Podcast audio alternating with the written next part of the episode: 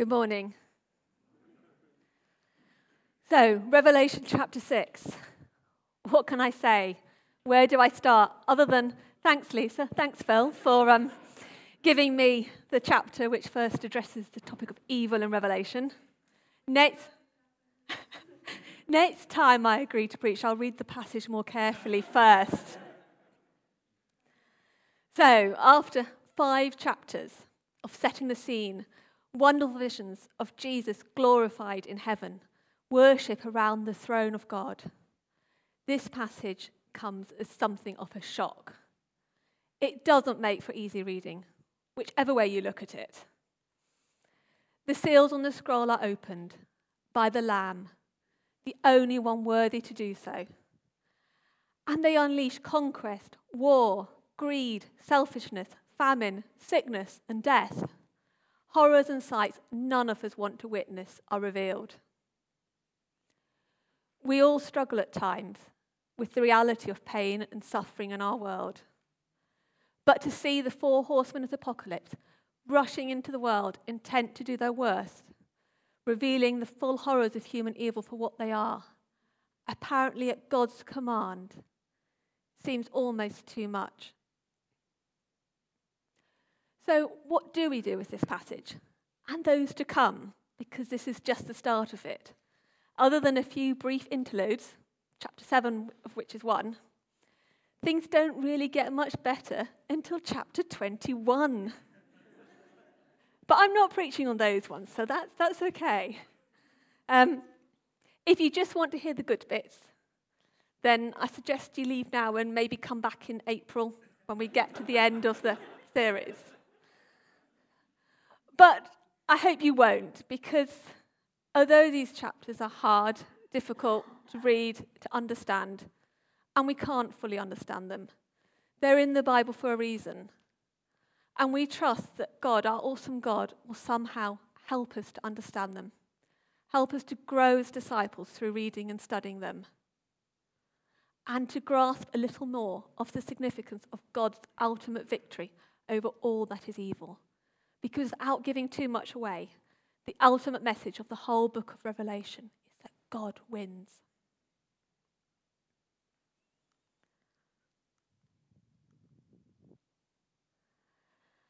There's no, no easy answers to these questions, the questions raised by these chapters. We only need to look at the news headlines or our own experiences of pain and suffering to realize that earthly reality times is not easy. Our world is in a mess. And I've really struggled to write this sermon. I was sat in the service a couple of weeks ago, having spent already several days looking at these passages. And I just felt overwhelmed by what on earth could I say that was going to be helpful, give some insight. Fortunately, over the next few days, God did give me some way into the passage. And that's where I'm going to take you today. I think the reason I struggle so much is because the question that can't be avoided when we look at this as to why our good, all loving, all powerful God allows so much suffering to take place in our world is one that I've wrestled with again and again over the years. I know all the set answers that we as Christians can give to non Christians who ask that. But it doesn't really take away from the mess our world is in. From those times when we suffer, when we look at the world and the suffering going on it, it doesn't stop me asking God repeatedly the question, why? And then there's a small matter of God's judgment and the wrath of the Lamb, which also crop up in this chapter. But we have to remember when we look at this that God gave John this vision to encourage persecuted believers, not to make them feel worse, to encourage them. And there's a reason also why he doesn't turn to the question of evil till chapter 6, while we have the backdrop of chapters 1 to 5 before we look at it. It's the heaven reality, the heavenly reality we've looked at over the last few weeks that we have to hold on to when we turn to chapter 6. So, in case you've missed the good bits over the last few weeks, John's vision so far, Jesus glorified in heaven, those wonderful pictures, descriptions in chapter 1. Jesus' love for the church, the letters he wrote, he wrote out of love. Scenes of worship before the heavenly throne, and the Lamb who was slain. This is the ultimate reality, the ultimate heavenly reality, which must be the context for what we see in chapter 6.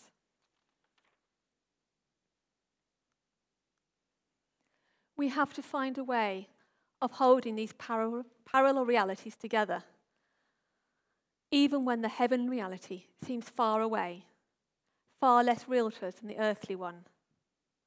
And that, I think, is what John is attempting to do here in Revelation.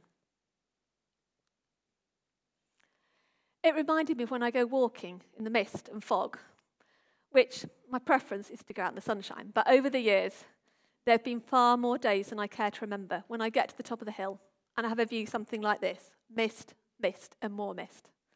The trig point here could be anywhere.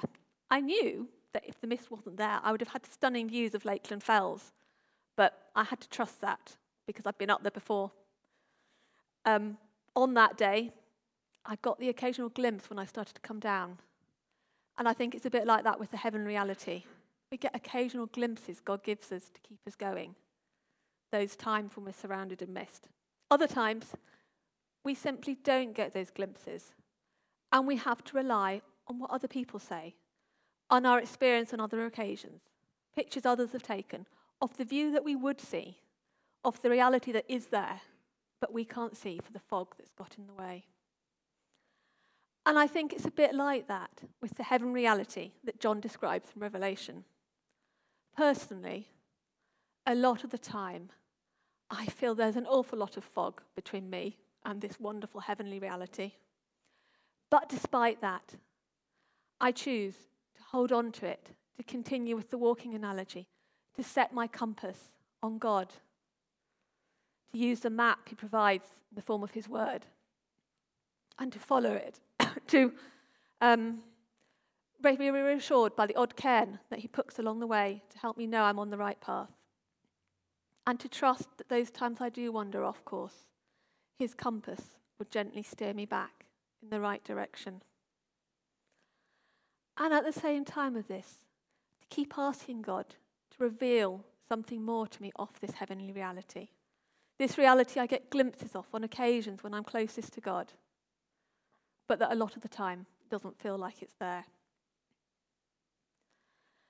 And at the same time as this, we need to accept, especially when we look at the book of Revelation, that our God is a God of mystery. There's much that will always remain mystery. If we could put our incomparable sovereign God in the neat little boxes that we might like to, I certainly would like to, and have tried to do so, but not surprisingly failed. If we could put our awesome God in our own little boxes, he would not be a God worth worshipping. So, with all that as a backdrop, let's turn to chapter 6 and the opening of the scroll. The scroll opens to reveal the seven seals, and they're the first of three sets or sevenfold sequences. They'll be followed by the seven trumpets, the seven bowls of God's wrath. And although they're pictured consecutively in the book, they're not actually consecutive in their order in which they occur. They're all different depictions of the same reality just different ways of looking at it. And these first six seals open to reveal horrors and sights none of us wants to witness. Yet, as will become clear as we progress through the rest of the Revelation, unless these ills of the world are brought to light, put on display, and allowed to do their worst, they cannot be overthrown. The evils of the world have to be exposed for what they really are before they can be dealt with once and for all by God. Revelation 6, right through to 20, is not what we want to hear, but what we must hear if our world is eventually to be healed.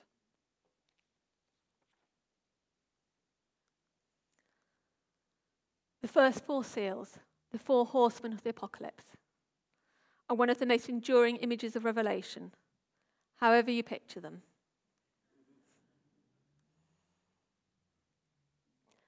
And their authority comes from God. And they symbolize the evils which have characterized our world right since the fall. They represent the reality of both then and now, and all the many centuries in between. The world, as we observe it, is shot through with evil. The events described here are reminiscent of things Jesus spoke about in Mark 13, Matthew 24. So, to take each one in turn, reality of our world then and now. First, the white horse. It is sometimes thought of as representing the Messiah, but personally, I think in this context, it's more likely to represent conquest. A force which John's original hearers would have been all too familiar with in the form of imperial Rome. Second, the fiery red horse symbolizes war and the absence of peace, something well known throughout history and sadly in our world today. You only need to look at Syria, Iraq, Afghanistan, Sudan, to mention but a few places which have been destroyed by war. Third, the black horse signifies economic problems and scarcity, which so often in turn lead to conflict between nations and a reality for millions in our world today. Fourth, the black horse, carrying death on its back, with Hades close behind, the meaning of which is obvious. As such, these verses are not describing new horrors yet to come, but rather the reality of life on earth today. Suffering in this life is to be expected, and it's a reality that God is well aware of. So, if these realities are not unknown to God, if He's fully aware of the widespread suffering, misery, and death which these evils bring, this leaves us with the uncomfortable questions I raised at the start. Where is God in all this?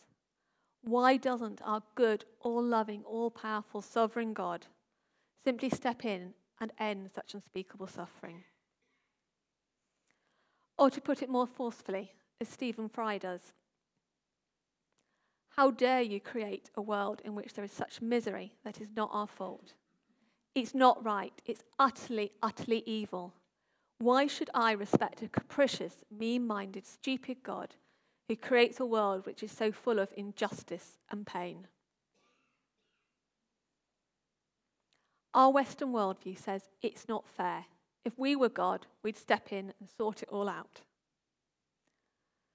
But the bigger picture as revealed here in Revelation, is that all these things must happen as a result of the sin and fallenness of creation. The four basic human ills represented by the four horsemen are ones which we humans inflict on one another. God is not the author of pain, suffering, injustice, and poverty. We are. The majority of the world's suffering is because of our rebellion, our pride, our greed, our selfishness and foolishness. A mess that we can't ever make right ourselves. And we need God to intervene radically to sort it out.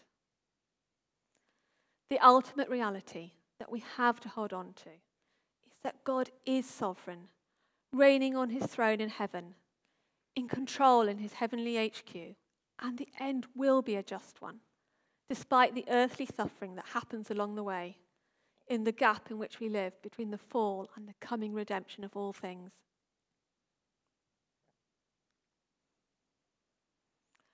In our Western culture, we tend to think we have some kind of divine right to happiness. But I want to pause for a moment here to ask an admittedly challenging question. How would it change our perspective to start seeing earthly suffering as the norm rather than the exception? To accept that life in a messed up, broken world is tough rather than blaming God when things go wrong. In his book, God in the Dock, C.S. Lewis uses the following analogy. He asks you to imagine two sets of people living in an old, dilapidated building. One set think it's a hotel, the other that it's a prison. Those who think it's a hotel might regard it as intolerable.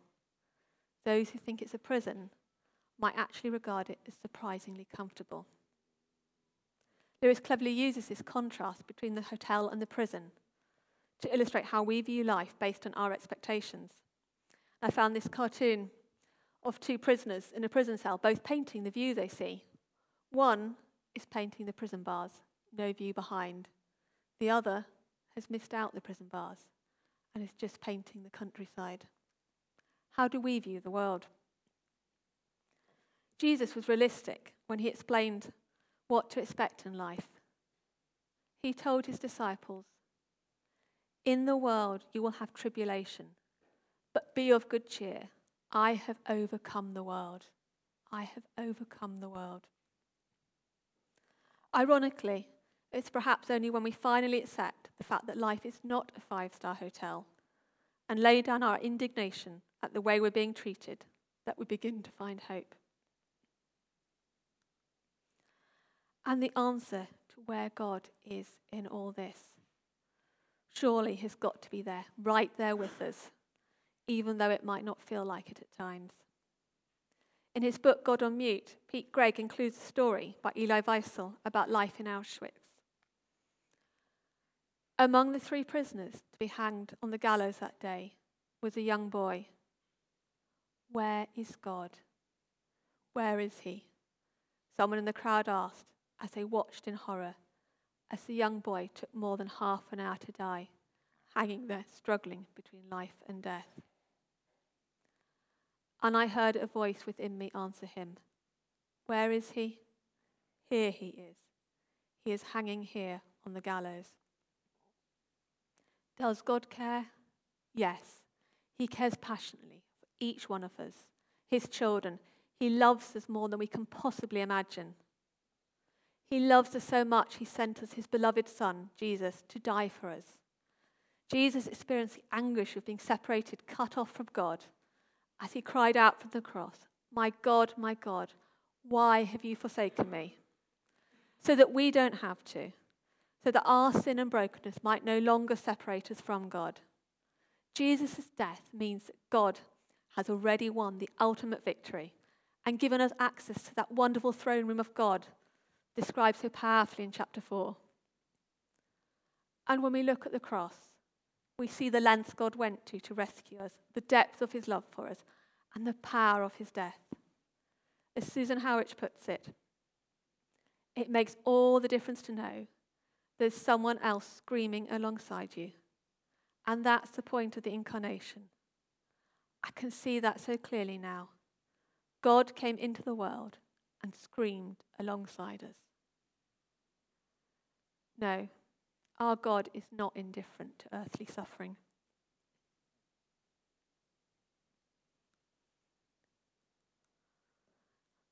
With the opening of the fifth seal, the focus changes from earth back to heaven again.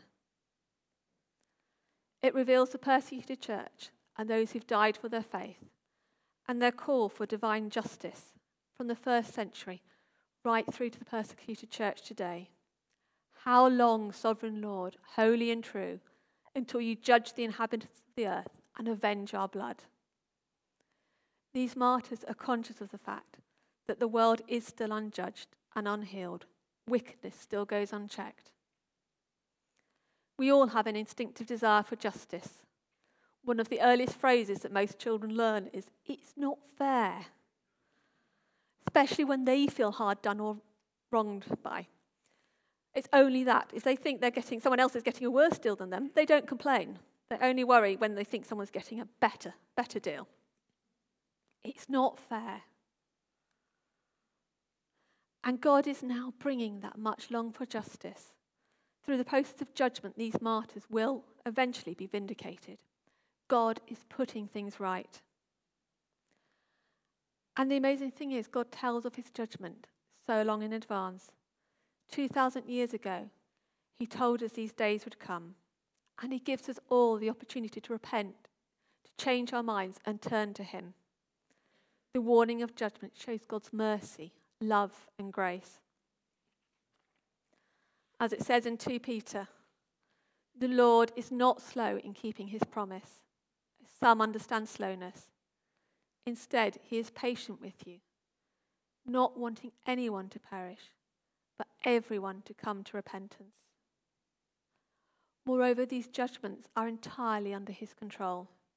Unlike the wicked acts of humans, God's actions will not spiral out of control.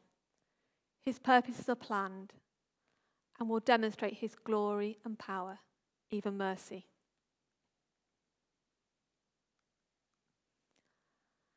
As the sixth seal is opened, we see devastating cosmic upheaval. Whether literal or pictorial, it describes a time of universal terror from which there is nowhere to hide and leaves us with the question who can stand? All humanity is afraid. All groups understand it's now God Himself who intervenes. But instead of wanting to meet Him, they want to flee from Him. Their attempt to hide from God reminds us of Genesis chapter 3. The first thought of a sinner is to hide. When I was thinking about this, it reminded me of the dog we had when I was growing up. Now, he wasn't a little dog, he was quite a big Labrador. And if he'd done something wrong, like eating the cat food, he would rush noisily to try and push himself behind a table we had in our back porch, normally knocking a bench flying and half the things on top of the table in the process. He'd then get to the corner and turn his head away, thinking that we couldn't possibly see him. Now, we all have this urge to hide. It's something we can all relate to. And when we mess up, we're tempted to hide from others, from ourselves. But our attempt to hide from God is as ridiculous as our dog's attempt to hide from us. We can't. Our holy, holy God can see us with the eyes like blazing fire we heard about earlier. He can see right into our hearts, trying to hide from Him. is just not worth it. And the Creator God is calling the world to account. But people are wrong to imagine Him as a capricious or vengeful tyrant. The world is in a terrible state, and something has to be done about it. God has to intervene. As Tom Wright says, God is indeed angry at everything that has so horribly spoiled his wonderful world. His gaze from the throne is a deep, inexpressible mixture of sorrow and anger. But the Lamb's anger is the utter rejection by love incarnate of all that is loving. The utter rejection by love incarnate of all that is unloving. The only people who should be afraid of it are those who are determined to resist the call of love. So, in chapter 6, we've been provided with images that account for every aspect of evil social strife, scarcity and famine, sickness unto death, religious persecution, and natural catastrophe. Nothing that we experience as evil is unnoticed or unacknowledged. And the created order needs to be purified. But before that can happen, God's people need to be reassured that they will come through safely. So we turn to chapter 7, which provides a welcome, wonderful, if brief interlude in the darkness of this section of Revelation.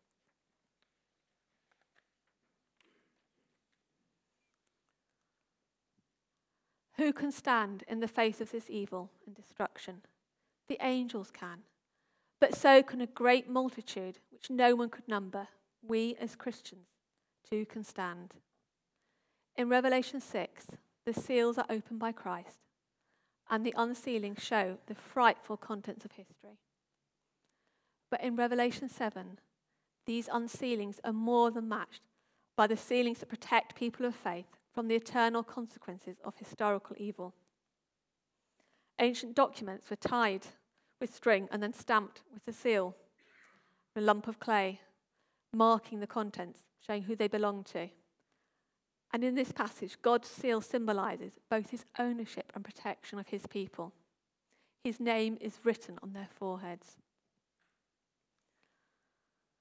It reminds us of the passage in Ephesians chapter 1, and you also were included in Christ when you heard the message of truth, the gospel of your salvation.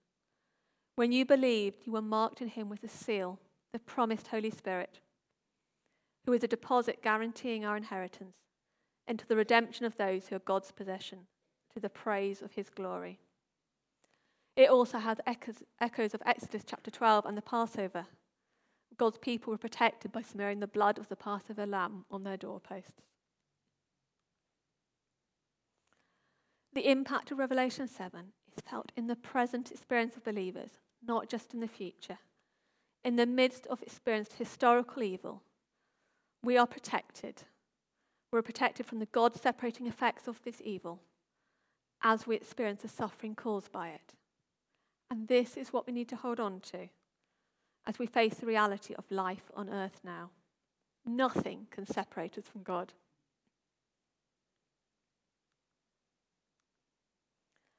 And this sealing is inclusive. The number 144,000 is symbolic, symbolizing a vast completeness 12 times 12 times a thousand. All God's people from every nation, every tribe, and every tongue. It's a reminder of God's promise to Abraham that his descendants would be more numerous than the stars in the sky and the sand on the seashore. And these people are clothed in white, not because they've necessarily lived perfect, spotless lives, but because the blood of the Lamb has rescued them from slavery to sin, making them able to stand in the presence of God before his heavenly throne.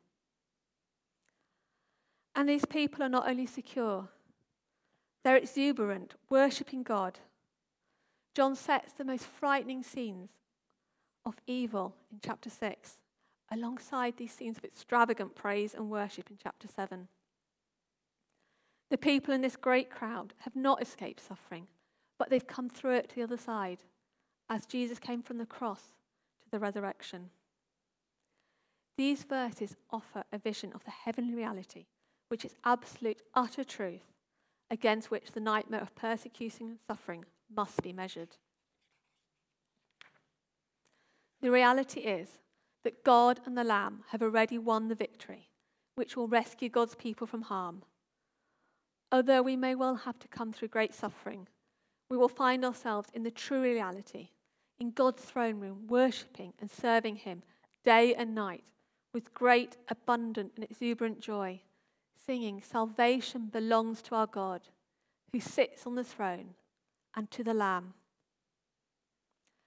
And it's worth noting here, too, that John sees this vision of this great multitude praising God at a time when there are probably no more than 10,000 Christians.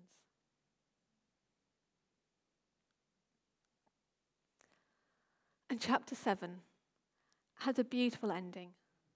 All those who suffered for their faith all who stood their ground, all who've been persecuted, those who've been martyred, are met by God in the most personal way. Never again will they hunger. Never again will they thirst. The sun will not beat down on them, nor any scorching heat. For the Lamb at the center of the throne will be their shepherd. He will lead them to springs of living water, and God will wipe away every tear from their eyes. There's an intimacy about that promise, which says much about the vision of God throughout the whole book. Yes, God is angry with those who've ruined his creation and each other. But the reason he's angry is because at his very heart, he's full of mercy. So full of mercy that he's led to come down from his throne and in person wipe away every tear from every eye. and there's a taste of this future vision now as we walk with Christ today, we already experience some of the blessings of the final city as he walks with us in our griefs and comforts us, leads us to streams of living water. Whatever disasters and tribulations may occur, we, as followers of Jesus Christ, are under God's protection. In suffer- the suffering and mess in our world, which we don't understand, John points us to this spiritual reality, the spiritual realm, and the wonder of what is to come. So we've seen the four horsemen of the apocalypse and their catastrophic effect on the earth, the cry of the martyrs, earth shattering cosmic events, and the reality of life in heaven. And now the seventh seal is opened. and there is silence. Silence in heaven. There's a profound sense of grief and awe, pain and anticipation. What will happen next? This unexpected hush in heaven ought to tell us that something huge, something powerful, something utterly decisive is now going to happen. And there's silence in heaven for half an hour. It's an incredibly awesome thing. Through all eternity, there's been worship, praises, and hymns sung around the throne of God. Angels moving back and forth singing, Holy, Holy, Holy. And now, at this climactic moment, as Jesus opens the seventh seal, there's silence. And this silence allows God to hear the prayers of the saints.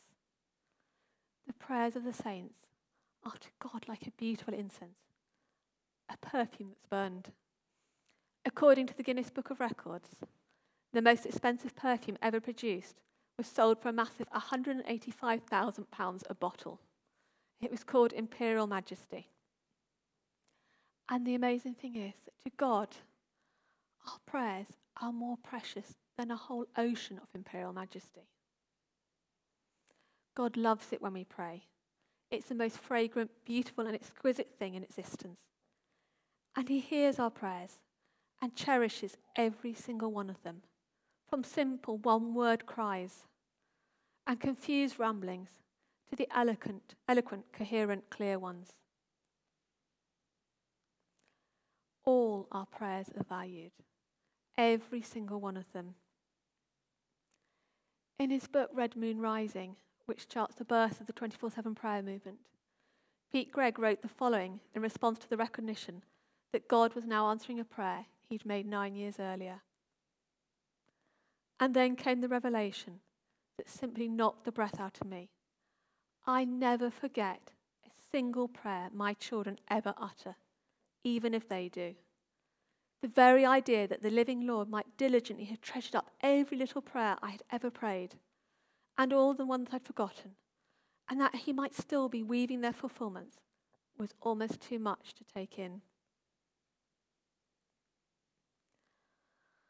So, I don't know about you, but certainly for me, the journey through these chapters feels like something of an emotional roller coaster. From the wonderful scenes around the throne room of God in chapters 4 and 5 to the very real scenes of earthly suffering and destruction in chapter 6, and back again to the equally real scenes of God's heavenly throne room, the multitudes praising God, worshipping Him in jubilation, and God coming down to wipe every tear from every eye. And then this silence in heaven silence in heaven while our prayers are rising up to God, more precious than the most exquisite fragrance. And I'd like to suggest that in this section of Revelation, evil is not minimized, but surrounded, put in its place between Christ and prayer. The point of this passage must surely be to affirm that even though evil must be allowed to come into our world, come to its full height and do its worst, God will not allow this process to put in jeopardy the ultimate rescue of his people. We may rest assured that God has us, his people, in his care. This is the truth, the ultimate reality that we must hold on to in the face of earthly trials. As Paul writes in 2 Corinthians, Therefore, we do not lose heart, though outwardly we are wasting away, yet inwardly we're being renewed day by day. For our light and momentary troubles are achieving for us an eternal glory that far outweighs them all. So we fix our eyes not on what is seen, but on what is unseen. Since what is seen is temporary, but what is unseen is eternal. Which reality do you see? What do you fix your eyes on?